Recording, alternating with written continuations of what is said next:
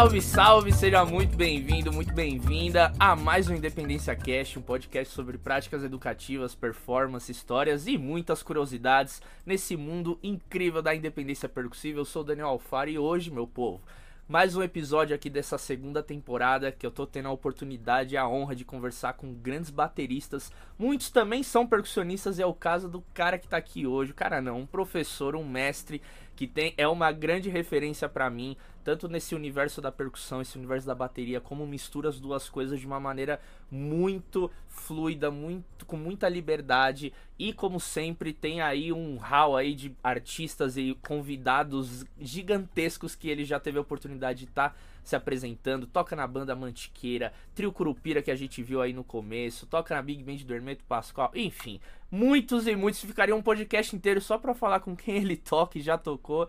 Então vamos chamar ele aqui, Clever Almeida, conhecido como Clebão. Dá um salve aí, querido. Beleza, Daniel? Prazer estar aqui com vocês. Vamos bater esse papo. A gente está ensaiando faz algum tempo, enfim, che chegou o dia de a gente desenrolar essa conversa, meu irmão. Obrigado pelo convite. Maravilha, Clever. Pô, gente, esse cara aí, a agenda é complicada, viu? O cara é, é mil grau, não para, ainda as coisas estão retomando, a gente estava conversando, então, graças a Deus aí estamos voltando a trabalhar bastante, mas estamos aí. Cleber, como a gente aqui tem a prática de sempre abrir o papo com uma pergunta, é, para saber como que você entende esse termo independência. O que, que significa para você quando você fala pensa em independência percussiva? Porque muito se fala independência, coordenação, coloca essas duas palavras no mesmo lugar, mas você também como baterista, o que, que significa isso, independência, para você?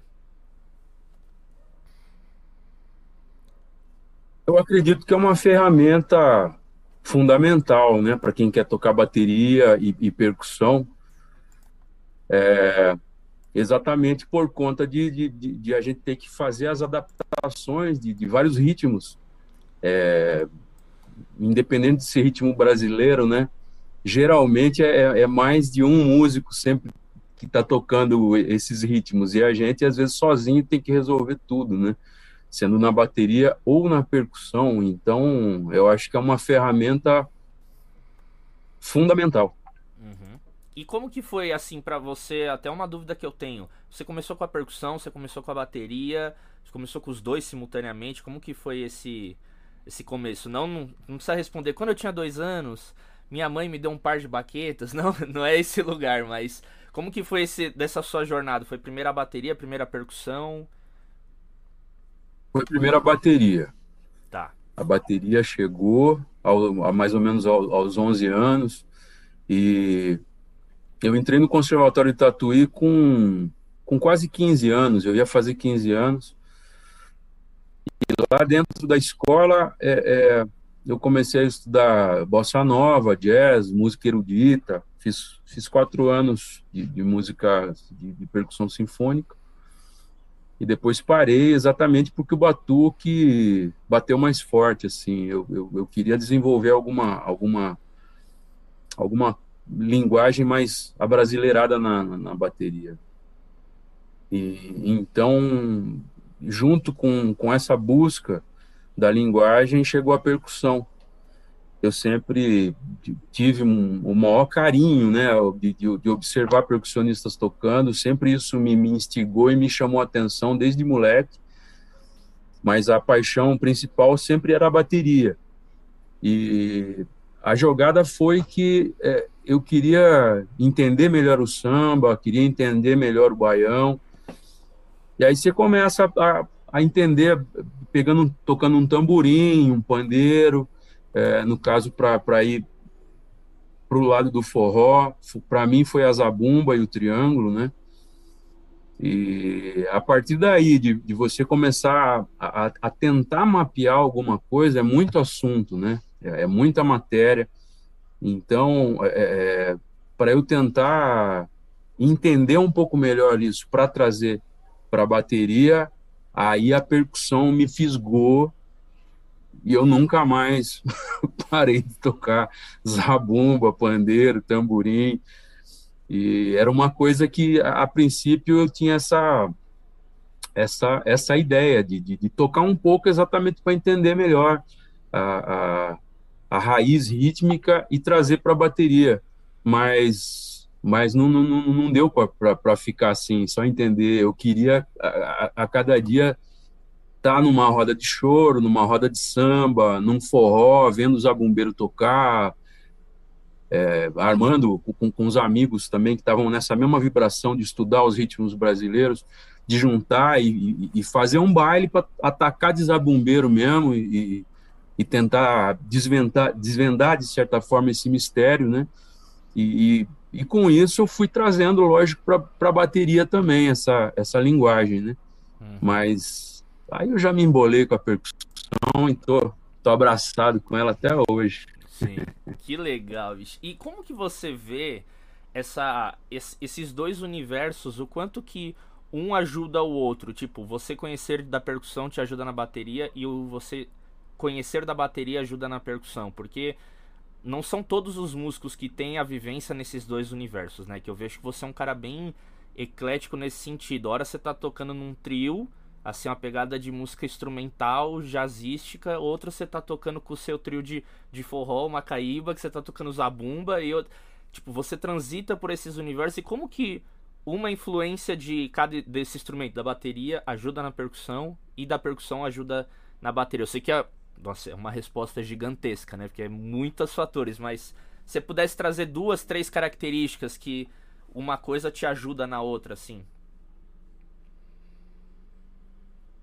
Eu acredito que é amplia a sua visão de jogo. Né? Para onde você vai chutar essa bola, onde você vai enfiar essa bola. Então, é, você transitar nas duas coisas te, te coloca dentro da música do, de uma forma diferente.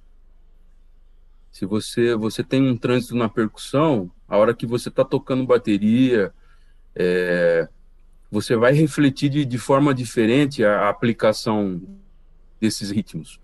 Por, por, você tocar ali o pandeiro, tocar o, o zabumba, é, isso, isso vai mudar o som da, da, da sua bateria. Né? Em relação à maneira de você de você se colocar, né?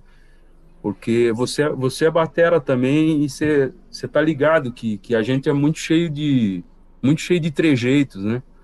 A gente aprende uma coisa na, na bateria e, e ela fica ela fica meio que, que, que, rodando naquele planeta baterístico ali. Tem uma maneira baterística de você fazer a levada, independente do ritmo que seja. É, tem alguns trejeitos da, da maneira de você fazer preparações dentro desse, de, de, desse planeta bateria. E a, a, a percussão, para mim, auxiliou muito é, nesse olhar de, de, de, de você estar tá tocando um samba, é, uma coisa que, que às vezes incomodava em mim, né, essa coisa do trejeito baterístico, né? Eu estava tocando um samba e fazia uma preparação, uma, uma preparação pop no samba, né?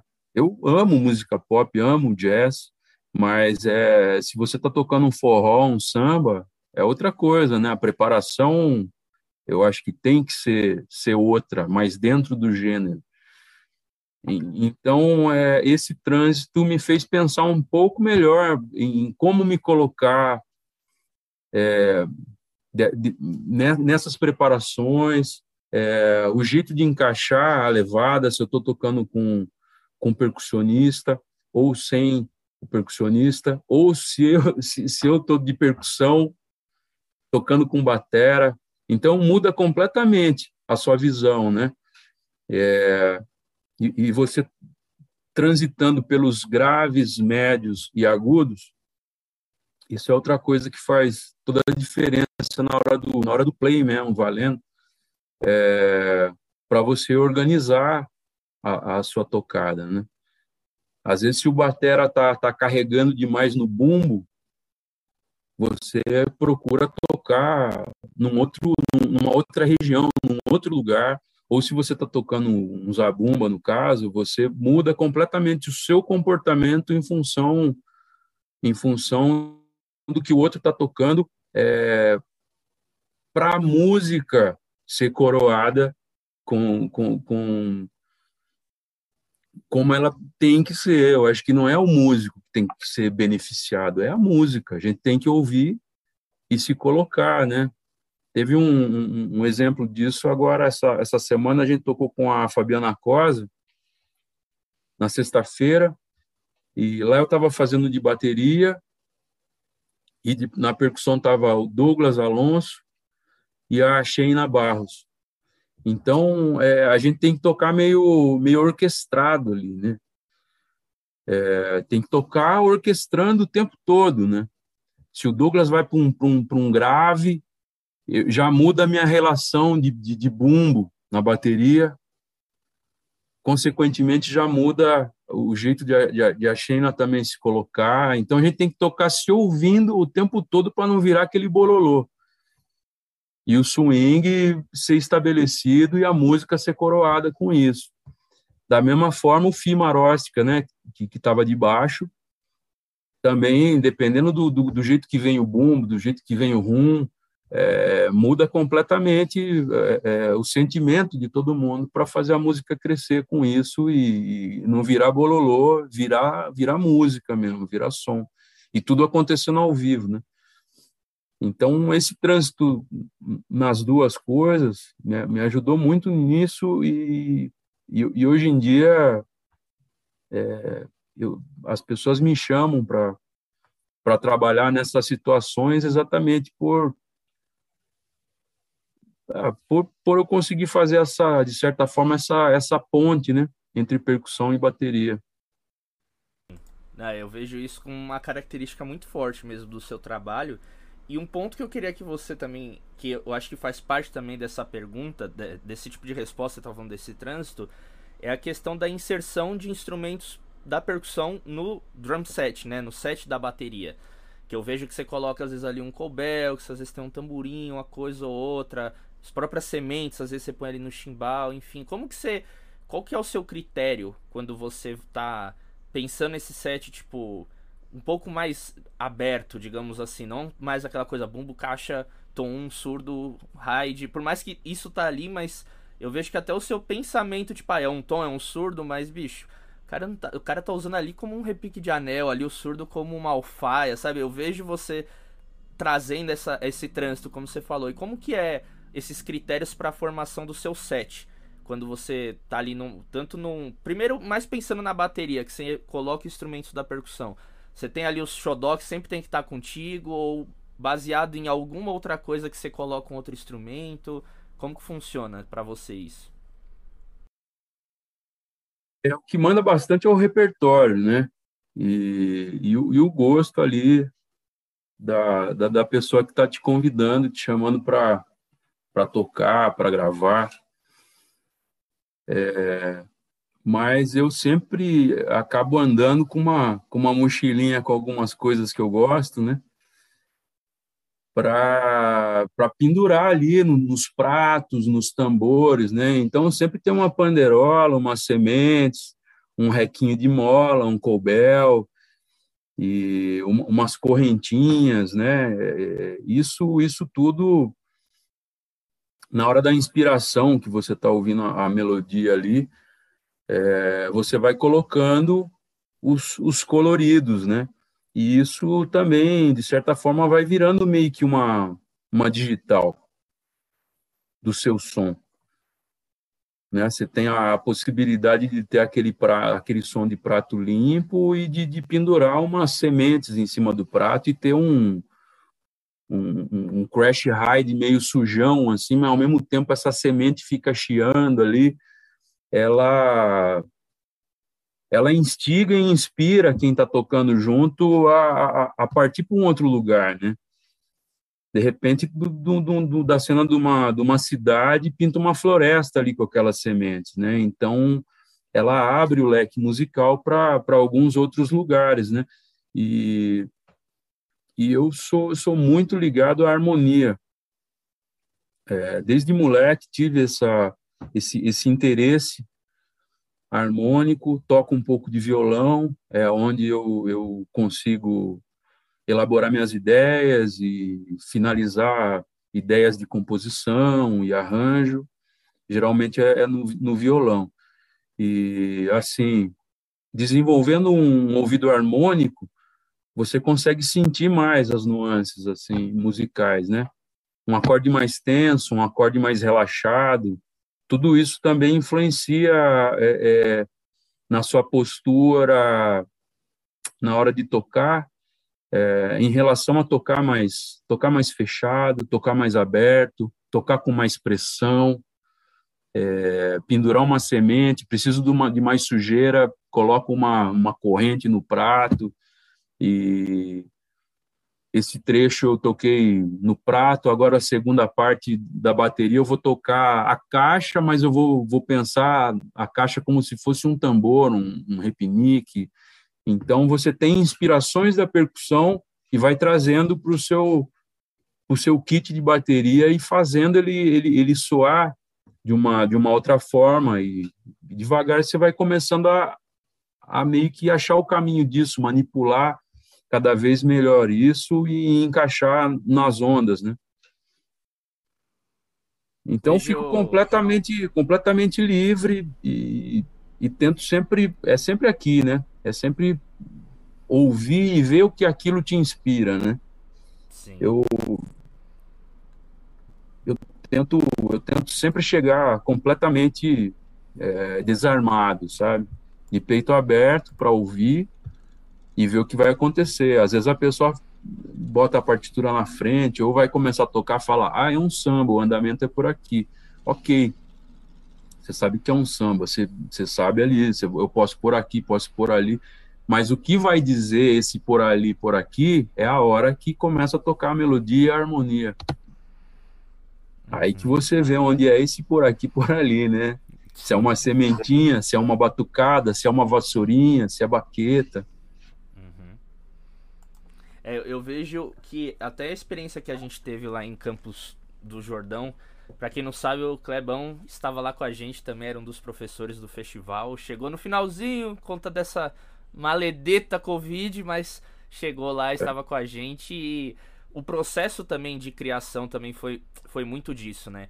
E eu percebi, e é uma das coisas que eu percebo muito em outros músicos que eu tenho como inspiração, assim, que é a questão do repertório individual da pessoa, que você acabou de falar, ah, é samba, eu posso tocar assim, posso tocar assado, posso tocar daquele jeito, posso tocar com vassourinha, com condução em diversos instrumentos, então você acredita que a gente, assim, enquanto percussionista, baterista, a gente tem que estar sempre em busca desse leque de possibilidades, porque a gente nunca sabe, eu acho que você até pode trazer exemplos, tipo, é muito difícil você ter um trabalho que já te brifa, né? Tipo, já te fala, ó, vai ser assim, assim, assim, assim, assado, você já chega, bicho, é assim que vai.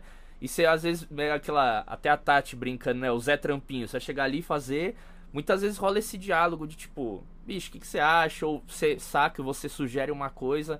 Mas tudo isso que você tá falando, para quem às vezes tá começando, tipo, a pessoa. É igual aquela famosa, ah, faz. Você tem que fazer o que a música tá pedindo. Aí, tipo, a pessoa, porra, velho. Me ajuda aí, né? Eu tô aprendendo ainda, você não consegue sacar isso. Então, pra alguém que tá, por exemplo, ouvindo agora, que tá começando, que tipo de estímulo ou de dica que você dá para alguém pra sacar essas questões? É tipo, estudar várias maneiras de tocar o mesmo ritmo, é de explorar timbres, como que. Porque às vezes até eu no começo eu me senti um pouco confuso com isso, que eu percebia, tá, é samba, aí às vezes você já vem já. Eu lembro uma vez uma prática com o Nenê, baterista na MSP, que ele falou: bicho, é samba, mas eu não quero tuki-tiki-tu. Traz um. Outros timbres aí, eu não quero tuki-tiki-tu. E aí eu falava, caraca, bicho, mas samba, na hora eu via samba na partitura, já ia pro pandeiro e. Ele, não, bicho. Até a própria condução da bateria, os bateristas nas práticas que sofria com o Nenê. Que ele não queria semicolcheio aqui, não. Ele queria uma coisa mais aberta. Então, claro que é de estilos, mas como que você poderia, você também como professor, ajudar nesse lugar de construir esse processo pedagógico com a bateria, com a percussão, de você ter essa visão mais ampla, que às vezes a gente tem um pouco, né, enfim. É, uh, para mim foi muito de, de ouvir. Esse, esse repertório vem de ouvir e do ouvir me instigar a, a ir atrás de, de coisas para tocar. É, porque, assim, muitas vezes a, a demanda não cai no colo, né? Você precisa desenvolver de alguma forma para as pessoas perceberem que você tem interesse naquilo, que você está buscando um caminho naquela, naquela direção e, e, e botar confiança no seu trampo e te chamar. Então, assim, para mim foi muito isso. Esse caminho foi foi aparecendo naturalmente, mas ao mesmo tempo eu sempre fui muito muito curioso, mais curioso do que estudioso, para falar a verdade. Uhum. Então, é, eu tinha em, em, o exemplo lá de Tatuí. Quando eu entrei, a gente tocava muito muito jazz e bossa nova aos poucos é, começou a, a, ser me apresentado outras outros mares assim eu comecei a me envolver com o pessoal do choro do núcleo de choro da escola é, exatamente por conta do pandeiro né para assistir os ensaios e, e, tentar ficar um pouco mais com esse universo sonoro na cabeça. Então eu assistia, estava direto vendo ensaio da moçada. Nessa, o Altino Toledo e o Alexandre Bauab, que são professores lá até hoje, eles começaram a ver que eu estava sempre por ali e botaram essa pilha, falaram, por que, que você não, começa, pega um grupo para você tocar pandeiro? Não, mas não estou preparado ainda e tal. Não, mas então fique, fique à vontade, no seu tempo, mas saiba que a hora que você quiser, você pode, pode tocar e tá todo mundo aqui para aprender. Devagar eu, eu vi que foi melhorando assim a minha resistência e tal, e fui encarando um grupo ou outro. Mas aí só de cair ali no choro, você já começa a ouvir aquelas melodias, aquele comportamento, né? É, eu que vim da bateria, geralmente a gente tem aquele comportamento mais explosivo de sair tocando, querer sair tocando tudo e sair preparando, né? E no choro é tudo mais colocado, né? É a, é a linguagem, né? Você tem ali margem para você fazer muita variação, mas é tudo no seu lugar. Até você entender onde são esses lugares, né? É só você estando ali perto, tomando puxão de orelha e observando, e aqui toco menos, aqui eu toco mais. E, e junto com o choro, é, o Altino começou a me, me apresentar Cartola, Nelson Cavaquinho. Conhecia samba, mas conhecia mais aquela coisa que chegava na TV ali, né? Moleque na época era isso aí era 90 e foi entre 94 e 98, mais ou menos, assim. E aí eles começaram a me entregar discos de Cartola, Nelson Cavaquinho, Monarco, um monte de, de, de, coisa que eu não, não tinha contato direto, conhecia alguma coisa, mas de longe. Aí eu comecei a ouvir isso. E foi um boom na cabeça. Eu falei, meu, o que, que é isso, cara? O que está acontecendo? E, ao mesmo tempo, é, a, a minha vontade era de, de tocar pandeiro junto com o disco, mas era de aprender a cantar as melodias também, sabe? Porque foi um impacto, aqueles caminhos melódicos do, do, do, Cartola, né? A sorrir eu pretendo levar a vida, pois chorando. Então eu falei, que, que é isso, cara? Eu preciso é, ligava para os amigos e falava: Meu, a gente precisa tocar essas coisas aí, não é possível. Precisamos tocar, precisamos tocar. Vamos montar um grupo. Já cata quatro campeão que estão a fim de topar a empreitada. Vamos juntar fim de semana, vamos tirar cinco sambas e, e aí começa um, uma outra parada, né? Além desse foco na questão da percussão, de pô, cada um tira uma letra aí para cantar a parada, já entra a questão melódica também, né? E, e, a coisa foi meio que meio que acontecendo assim, sabe? Eu fui tentando cercar a coisa e nessa montamos um grupo para começar a tocar num, num, bar, exatamente nessa ideia de desenvolver uh, repertório de samba. E, e, na questão do forró no Trio Macaíba foi mais ou menos essa mesma essa mesma história.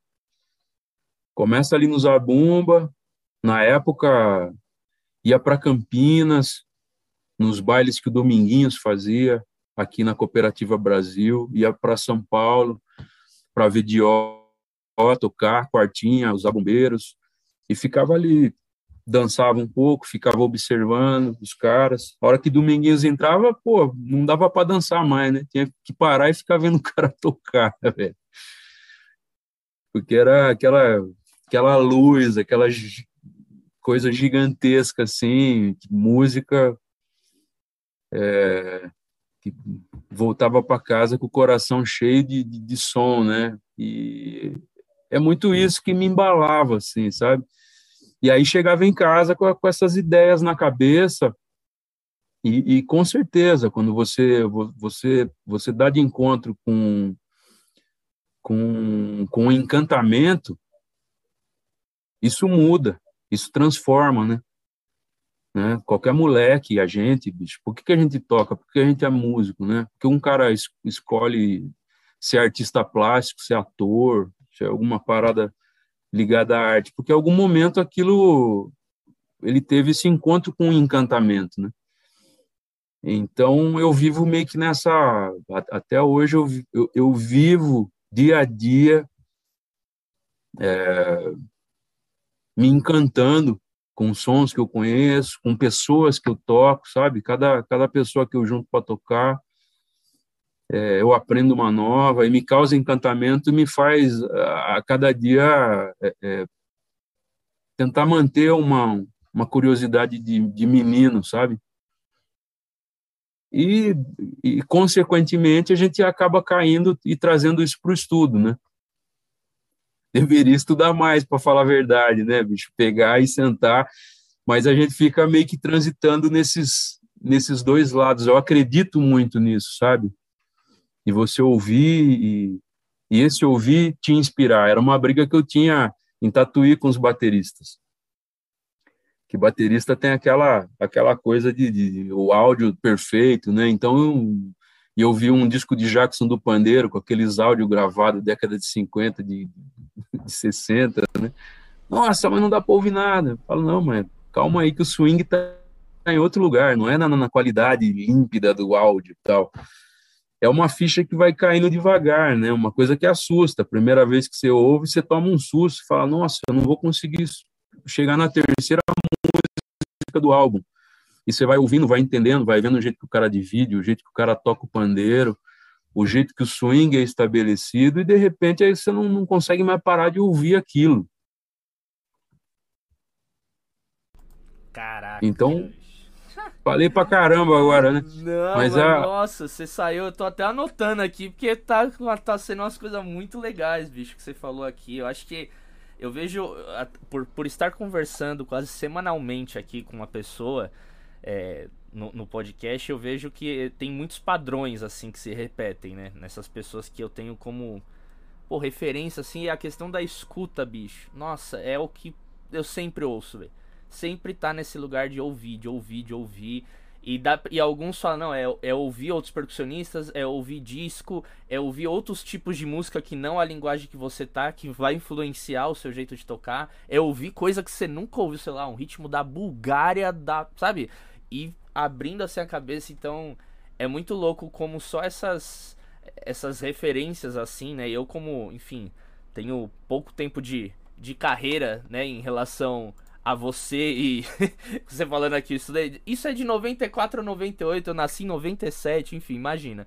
Mas essa questão de, de escutar tudo, eu vejo o quanto que isso, tipo, não é meio que assim, né? Ah, escuta quatro discos, ouve 20 vezes a mesma música, que aí você vai ver que você vai ter esse esse resultado. Não, é uma coisa que ela flui, né? De repente você tá, caraca, bicho, tal, tá? ou é às vezes um cara que você viu fazendo uma coisa.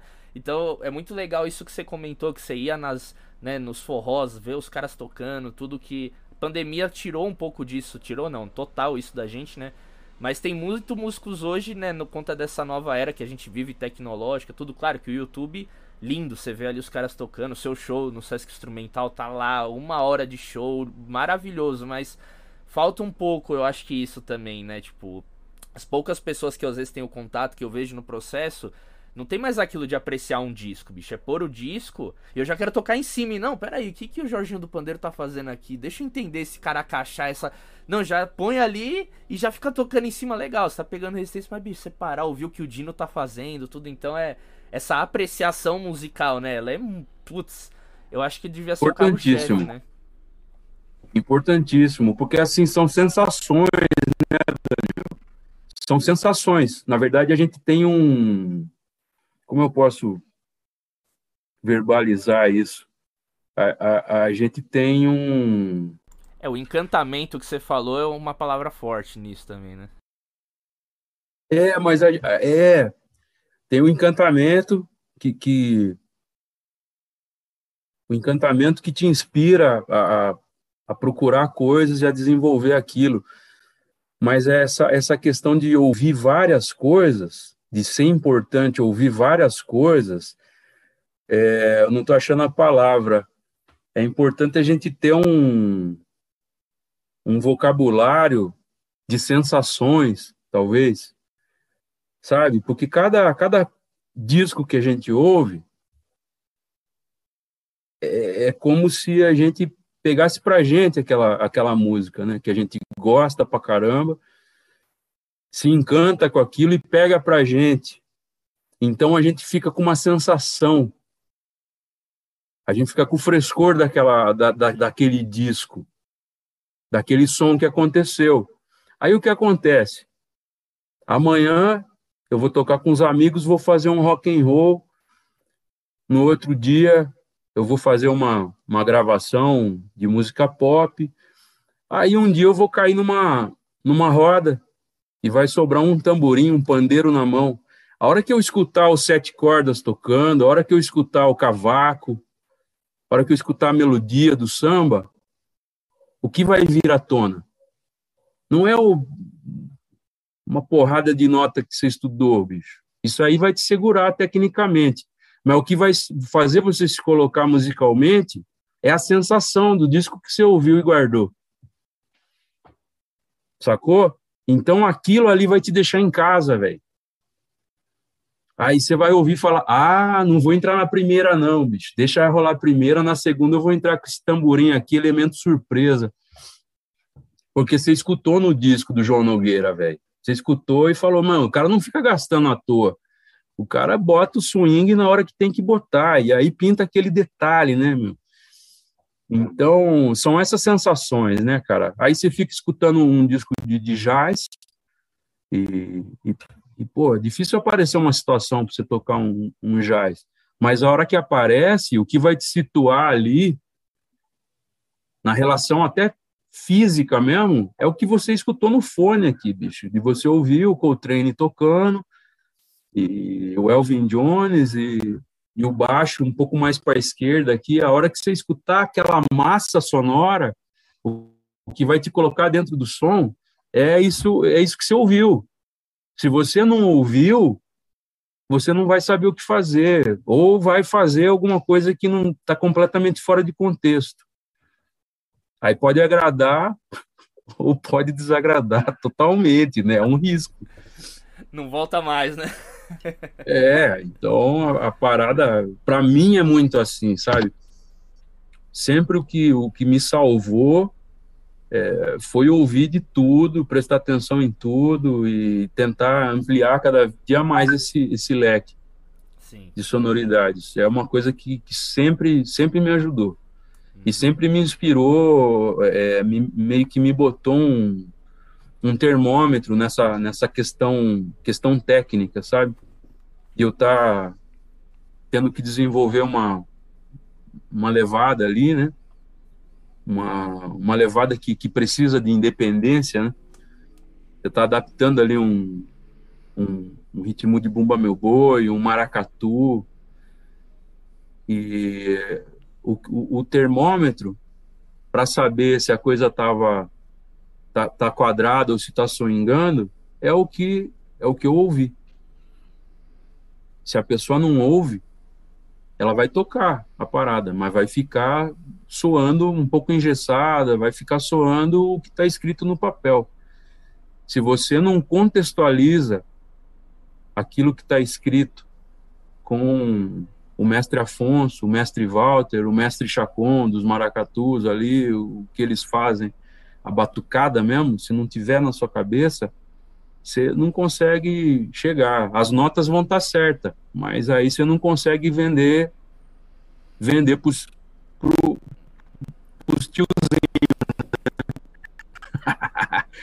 e isso eu falava para os alunos, o maior, maior, elogio é um sorriso de um, de um, tiozinho no baile, assim, sabe? Né, de você estar tá tocando com uma moçada do samba da antiga e de repente você aplicar uma levada, uma coisa assim, e, rolar aquele sorriso assim, você fala, puta, ufa, acho que tá, tá no caminho, né, mano?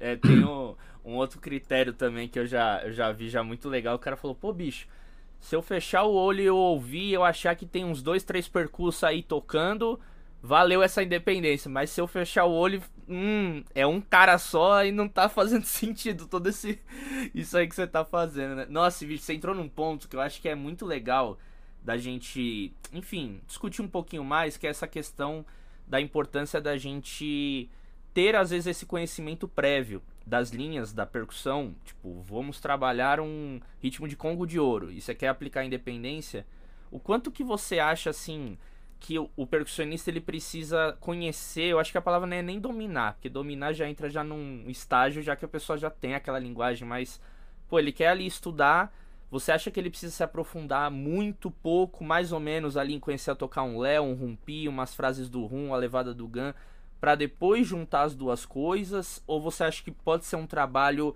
paralelo, tipo, vai estudando ali, mas também já vai experimentando fazer aquilo? Como que você é, vê isso? Até às vezes, sei lá, se cai algum trabalho para você que é um ritmo que você pô, não teve a experiência de se aprofundar tanto, mas você sabe que você vai estar tá ali sozinho, você precisa tentar trazer ao máximo aqueles elementos. O que, que você faz no teu processo? Você, aí você vai ouvir, eu acho que com certeza eu vou ouvir, ouvir muito para depois ou, mas a parte de estudar, assim, como que você, você se sente confortável de tipo, puta bicho, eu tô fazendo isso aqui, mas eu não, eu não tenho propriedade nessa levada aqui que eu tô fazendo. Como que você vê esse, esse processo de construção dessa independência num ritmo que você às vezes não tem tanta familiaridade assim? Se você tem um tempo para esse processo, acho que a melhor coisa é entender cada. É tentar entender um pouco de, de, de cada elemento que está sendo tocado ali, né? médios, graves e agudos, para depois você começar a fazer as suas adaptações. Né? E eu ouvi bastante é, é, exatamente para cair nesse ponto que a gente falou anteriormente, que é o da sensação. Né? Se você está com o som na cabeça, você tenta transportar essa, essa sensação com a musicalidade ali que você está executando na hora. Então, eu acho que é estar é tá com, com som na cabeça, tá com a sonoridade do ritmo na cabeça, e se tiver tempo, entender as linhas, as linhas, as linhas dos graves, médios e agudos. E se, se for aquela, aquela demanda de trabalho que você tem que resolver rápido, eu também sempre acabo ficando mais na, na ouvir mesmo, né?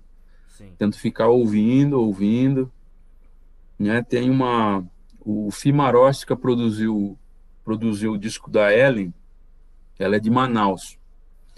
Então é, são são aqueles aqueles ritmos daquela região ali que ela trouxe para o disco dela. Alguma coisa ela queria uma pegada mais tradicional e outra coisa ela queria flertar um pouco com, com música pop, mas com elementos da cultura também ali soando, né? E eu não tive tanto tempo para assim, pelo tempo que eu fui chamado até o dia da gravação, eu não tive muito tempo para me debruçar no material do jeito que eu gostaria. Então, assim, eu peguei referências e ficava ouvindo. Ia para São Paulo trampar, botava num, num carro, ia para São Paulo ouvindo, voltava ouvindo, para ficar exatamente com essas sensações, né? E algumas coisas assim que, que, eu, que eu podia sentir que o, o grave estava mandando e era extremamente necessário, se, se não tivesse a, a, aquela acentuação, é, o tempero da levada não, não, não viria, né? Então eu me concentrava nisso e ouvindo e mapeando o tempo que eu tinha e o dia que eu tinha livre, aí eu descia para o quartinho, sentava a bunda no banquinho mesmo e tentava entender um pouco para ver como funcionava aquela levada, né? Para não chegar na hora também e, e, ficar, ficar na mão nesse sentido da independência, né? Então dava uma tocada, porque é diferente, né? A relação de grave de cada ritmo. Então, se você vai você vai resolver uma coisa de última hora, você tende acaba é, acaba resolvendo com, com, com coisas que você já tem na manga. Isso é uma coisa natural. Só que às vezes a coisa que você tem na manga vai completamente contra a divisão daquele ritmo, né? Então, alguma coisa eu deixava escrita assim para lembrar, né? E, enfim, gravamos, gravamos o disco e ficou ficou lindo o material. Já saiu? Fala e... aí pra gente, pra gente escutar, pesquisar depois. Já saiu. Ellen Fernandes, o nome da cantora. Produção do Fimaróstica. Uhum. O nome é... do disco é esse também? É o nome dela? Ou você não lembra o disco? Acho que pelo nome você consegue puxar. Tá, beleza. É... Eu não vou lembrar o nome do, do álbum agora. Uhum. Mas eu, eu posso dar uma, uma colada aqui. Sim. e, então, aí assim, eu não tive tanto tempo para fazer, mas eu consegui consegui meio que me virar desse, desse jeito, né? E conversando com o Fi também, que já estava algum tempo trabalhando nesse material. E a gente foi no estúdio chegando nas levadas, né? Uhum. Que legal, bicho.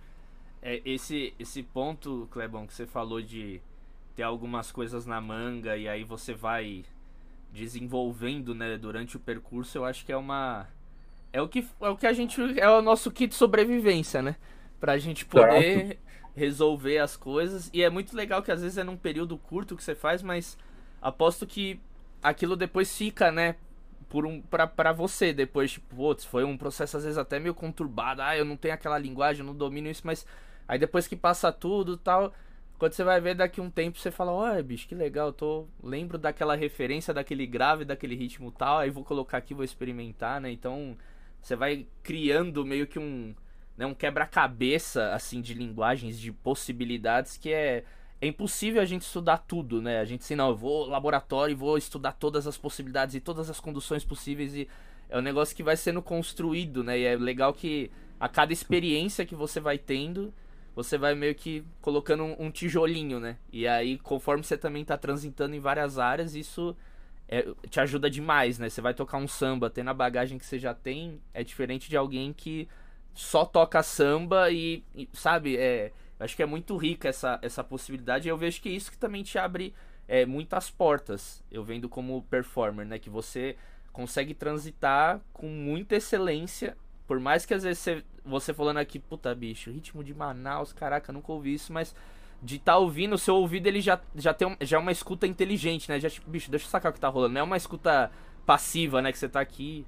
Não, tipo, bicho, tá rolando isso aqui, tá rolando aquilo ali. Eu sei que, ah, olha aqui essa linha, ah, tá em tal compasso tal. A teoria também ajuda às vezes a gente a organizar melhor isso, né? Que você falou, pega ali o papel, dá uma anotada, vê onde cada coisa ali cai, tudo, ah, beleza, tal, e resolve. Então é isso é, isso é muito comum mesmo, né? No, no dia a dia, assim, para você, né?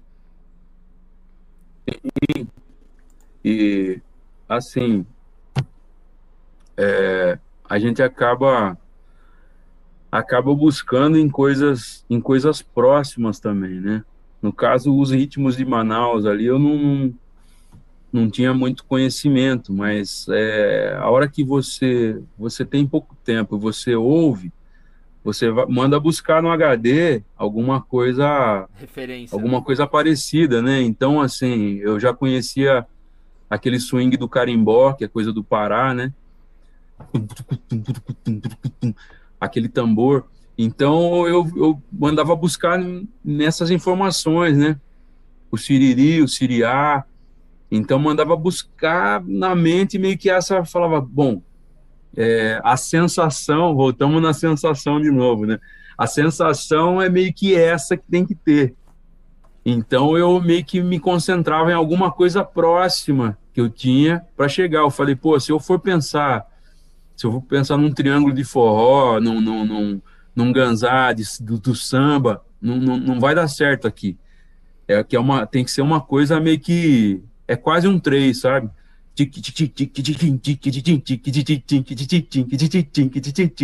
A sensação é meio meio saltitante assim. E, então ficava meio com essa subdivisão para tocar me inspirando em cima dessa subdivisão e aí tentar resolver os graves ali, né? E aí era o Salomão Soares de piano, a moçada fica, fica mais solta, tem as harmonias ali, eles ficam mais soltos, baixo, baixo, piano, mas ali a bateria e a percussa tem que, por, por trazer essa, essas características mais, mais da raiz, né? Tem que estar tá com um grave meio que no lugar ali, né? Tem que, tem que ter aquele tempero ali, senão você não complica. Sim. Pô, eu não achei, cara. Procurei aqui, mas não achei. Depois eu te passo. Tá, beleza. Aí a gente põe aqui. Clebão, pra gente já ir caminhando pro final, eu gosto sempre de também do convidado, da convidada, trazer um pouco dessa de conselhos, assim, para Porque a maioria das pessoas que escutam aqui também a gente, enfim, todos nós, né, somos eternos estudantes, estamos em formação, informação constante dessa experiência de um percussionista que tá querendo começar a se aventurar nesse mundo da independência, de tocar mais de um instrumento ao mesmo tempo, já tá pensando um setup. Que dica, que conselho que você dá sobre tudo, assim, sobre música. Aqui você já falou, questão da escuta, enfim, já tem vários insights aqui já, mas pra. Se você quiser acrescentar algo nesse lugar de tipo. Alguém que tá querendo já, já tá estudando algumas coisas de dependência, tá pensando em começar a estudar bateria, ou já estuda a bateria e quer pensar esse setup mais aberto, assim, porque também não é um processo fácil, é um, um processo difícil de coordenação motora, tocar com os quatro membros, então é muito fácil às vezes a gente querer largar tudo e falar, ah, bicho, Vou ficar aqui só com só, só com o meu agogô aqui, esse daqui não é para mim, porque é um desafio constante que a gente tem e assim como você, eu também sou um cara muito inquieto, curioso, então eu tô sempre montando um setup, bicho. Aquela pergunta, e se? E se eu colocasse isso no pé? E se eu fizesse isso e se? Então isso vai me instigando e eu não paro, assim. Hoje os meus estudos, sei lá, se eu não saio um pouco com aquela sabe assim, e não valeu. Eu gosto sempre de estar tá me, me saindo dessa zona de conforto. Então, que dica, que palavra, que conselho que você dá assim pra turma e para mim também, né, que que é aprendendo também sobre esse universo da, da independência, dessas práticas, como não desanimar, como construir mais e mais, enfim. Para mim, a, a, construção, assim, foram os ritmos brasileiros e continua sendo até hoje que quando, quanto mais você se debruça, mais você vai achando o, o lugar de, de, encaixar os médios, graves e agudos, né? Você só pensando na caixa, por exemplo, né? Você você vai aprendendo o, a maneira que você pode tocar a caixa nos ritmos, já já já dá pano para manga pra caramba, né? E aí pensar no grave, comportamento do bumbo, ou do malfaia no pé, um zabumba. É, então, assim, quanto mais você você aprende a tocar o ritmo, isso mais vai te transformar, vai, vai transformar a, a sua música. E, e os ritmos brasileiros é entrega isso assim é um é um, é um prato cheio para quem quiser aprender para todos os níveis todos, todos os níveis. E sempre sempre fazendo essa, essa conexão com, com o ouvido. Se você não ouvir, só pensar no tamborim, num bumbo solto, não vai acontecer muita coisa. Você tem que contextualizar com a escola de samba, com o disco do, do Nelson Sargento. Você tem que fazer, faz, fazer essa, essa liga aí. Se, se, se não tiver na, na cabeça, no, no, no ouvido, você não se apropriou daquilo. Então, é, vai ser difícil, muito mais difícil chegar num resultado musical, né? Então, é, para quem está tá começando, se você pensa em manter um bumbo no, do, no tempo 2 e fazer um tamborim, já é um, um baita estudo, né? De você pegar um, um, um tamborim na mão, bota o chimbal, o chimbal no 1 um e o bumbo no 2. Tum, tum, tum, tum, tac, tac, tac, tac, tac, tac, tac, tac, tac, tac, tac, tac, tac, sabe? Faz soar isso. É simples. Pô, mas isso é simples, mano. Faz soar. O grande lance é fazer soar. Sabe? Toca junto, cria a, a, a, cria a independência primeiro, faz a parte mecânica, depois bota, toca junto com o disco. É isso que vai te forjando para a hora que você chegar na roda e poder sentar numa batera e tirar essa e tirar essa onda, né? E depois vai vai vai dificultando mais. Começa a, a entender, fala, pô, vou colocar esse outro surdo. Tum, tum, tum, tum, tum, tum, tum, tum. Aumenta uma nota, já vai mudar completamente a relação da independência aqui com o tamborim que está na sua mão, né? Aí tocou o tamborim, pô, agora eu vou abrir isso aí pro prato, vou fazer a semicoxinha no prato, vou tentar passar esse tamborim aqui para a minha mão esquerda, né? Então, os ritmos brasileiros já já dá pano para manga infinito, assim, não acaba, uhum. não tem fim. E, e cada baterista que você vai se apaixonando pela, pela música aborda isso de, uma forma. Então, então você pega um Wilson das Neves, que gravou todos os. Ele, ele falava isso, né? Eu tive a honra de gravar todos os discos do João Nogueira. Não foi um, dois, três, quatro, cinco. Ele gravou todos de bateria, né? Então você pega o, o das Neves tocando samba, é uma cadência maravilhoso. Você se debruça no trabalho dele, a, a abordagem da bateria dele é, é, linda. Você pega o Edson Machado, que é samba, mas aí foi para aquele negócio do samba jazz e abriu para o prato e saiu distribuindo tudo, tocando mais aberto. É uma completamente outra abordagem dentro da, da, da, das mesmas rítmicas ali do, do, do universo do samba, né? Muda a abordagem. Você pega o Nenê, que você estava falando, que não queria que fizesse o samba reto, queria que tocasse mais um, um samba mais improvisado, né? Uhum. Ali, ali já é, um, é uma outra característica, né? Você tem que conhecer a essência rítmica, se apropriar daquilo e tocar improvisando inspirado naquilo. O Nenê é um, é um cara que toca improvisando em cima do estilo. E ele instiga isso na gente. Já fui aluno do Neném Campos Jordão, nos festivais e tal. Já fui aluno do Neném Tatuí, nos festivais. E ele instiga isso. É tocar a liberdade. Né? Tem vários falam assim, não, toca fechadinho e tal, que é excelente, te coloca numa condição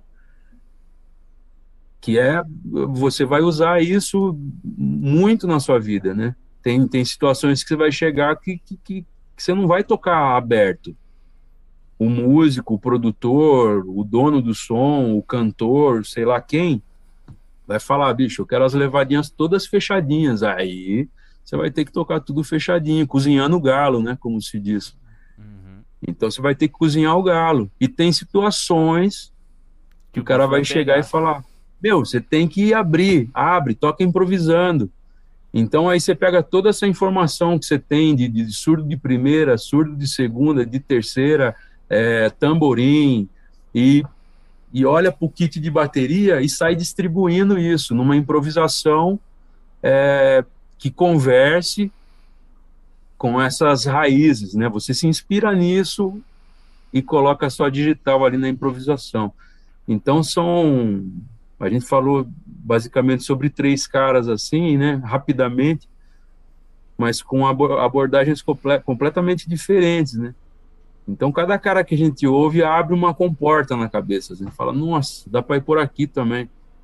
Outro que eu não falei é o Tuti Moreno, que ele toca. Os elementos estão todos ali, mas ele toca de uma forma, às vezes, um pouco desconstruída. Mas os elementos estão todos ali, né? Então é muita, é muito som, é muita coisa. A gente tem que pegar essa ladeira aí para nunca mais, aí. Só vai descendo na fé. Ai, Clebão, bom demais, bicho. Nossa, que, que legal esse nosso papo. Obrigado muito por ter compartilhado isso, falado. Não falou muito não, tinha que falar mesmo. Adoro quando a gente joga uma pergunta, né? A pessoa sai falando meu vô é assim, você fala: "Oi, vô, você tá bem?" Tô bem, filho, mas veja bem, né? Aí já era, senta que lá vem história.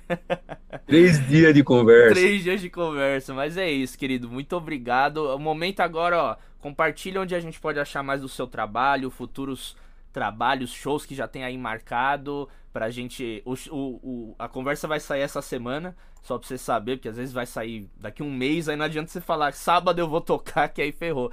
Mas fica à vontade, o espaço é todo teu e mais uma vez, obrigado, viu, querido? Daniel, eu que agradeço, pô. É ótimo poder falar de música com quem com quem gosta de música, com quem está correndo atrás aí também a, a, cada dia de aprender mais e tentar tocar uma percussão, uma bateria cada vez mais musical. Pô. Essa é a nossa batalha já de, de, de muito tempo, né? Tentar tentar trazer a, a, a bateria brasileira é, ao mesmo tempo trazer uma, uma modernidade, mas é, fazendo essa conexão com tudo, com, com, toda essa base, com toda essa, essa raiz que ela tem, né? E, e, você é um, é um desses caras aí, bicho. Então segue nesse caminho aí. Eu agradeço pelo convite.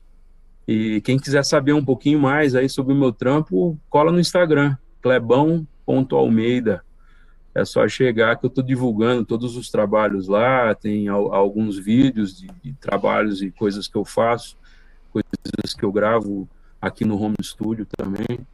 Dá uma, dá uma sapiada, dá uma chegada lá, quem tiver interesse. Em breve novidades, né? Como ele ele sempre joga essas daí, você fala, porra, bicho, o cara vive só em breve novidades, você nunca. Cadê essa novidade, bicho? O cara abre esse looping aí. Breve novidades, breve novidades, é.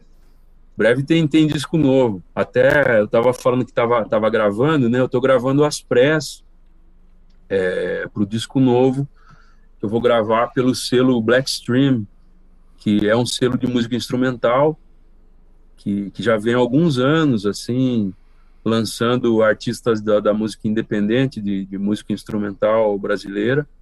Vale a pena conferir, para quem não conhece. E há algum tempo atrás eles me encomendaram um disco de, de forró autoral.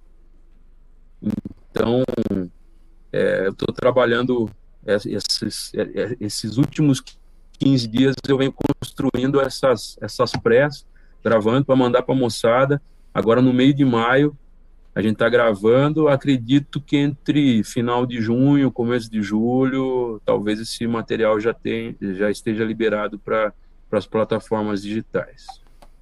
Maravilha. E, gente, joga lá Kleber Almeida nas plataformas, vai achar os discos dele, as coisas que ele gravou, Trio Curupira, Trio Macaíba. Vai lá que é, é aula, viu, meu povo? Lembra que ele falou que o, o negócio, o papo inteiro, olha lá, ó. Aí, ó. Só, só, só vai jogando assim pro lado, assim, os discos, ó. Macaíba. Coisa linda, aí, ó. Esse aqui é o, é o meu. Esse é bom demais. Esse aqui gente. é o septeto. Esse é bom demais. Que legal, bicho. Ah, esse aqui foi um. Esse aqui, uma honraria participar do Luizinho Calixto. Esse aqui eu gravei aqui no Tapera Rec, que é o, o nome carinhoso que eu dou pro meu home studio aqui, o Tapera Rec, né? Que, que é do, no meio do mato. Luizinho Calixto aqui, ó. Tocando Dominguinhos. Esse aqui é um sanfoneiro da Paraíba que toca oito baixos, né? Aquele pé de bode. E eu botei uma batera aqui, tive essa, essa honra. Que legal. Então estamos aí, estamos na remada, tentando produzir aí o, o melhor que a gente pode. É isso, querido. Pô, obrigado demais, Valeu, Daniel. Muito bom, irmão. Até uma próxima aí, com certeza terão mais. E é isso, meu povo. Obrigado você que chegou até aqui. Não se esquece de seguir o Clebão aqui embaixo na descrição. Tem o link do Instagram dele, vai lá. Ele tá sempre divulgando os shows que ele tá fazendo. Agora essa retomada, a agenda do homem tá louca, tá insana. E é isso, maior prazer ter você até aqui. Não esquece de seguir né, o nosso podcast no Spotify, aqui no canal também, de se inscrever, compartilhar com alguém que você acredita que vai somar essas ideias que a gente falou. E é isso, até uma próxima. Semana que vem tem mais. Aquele abraço.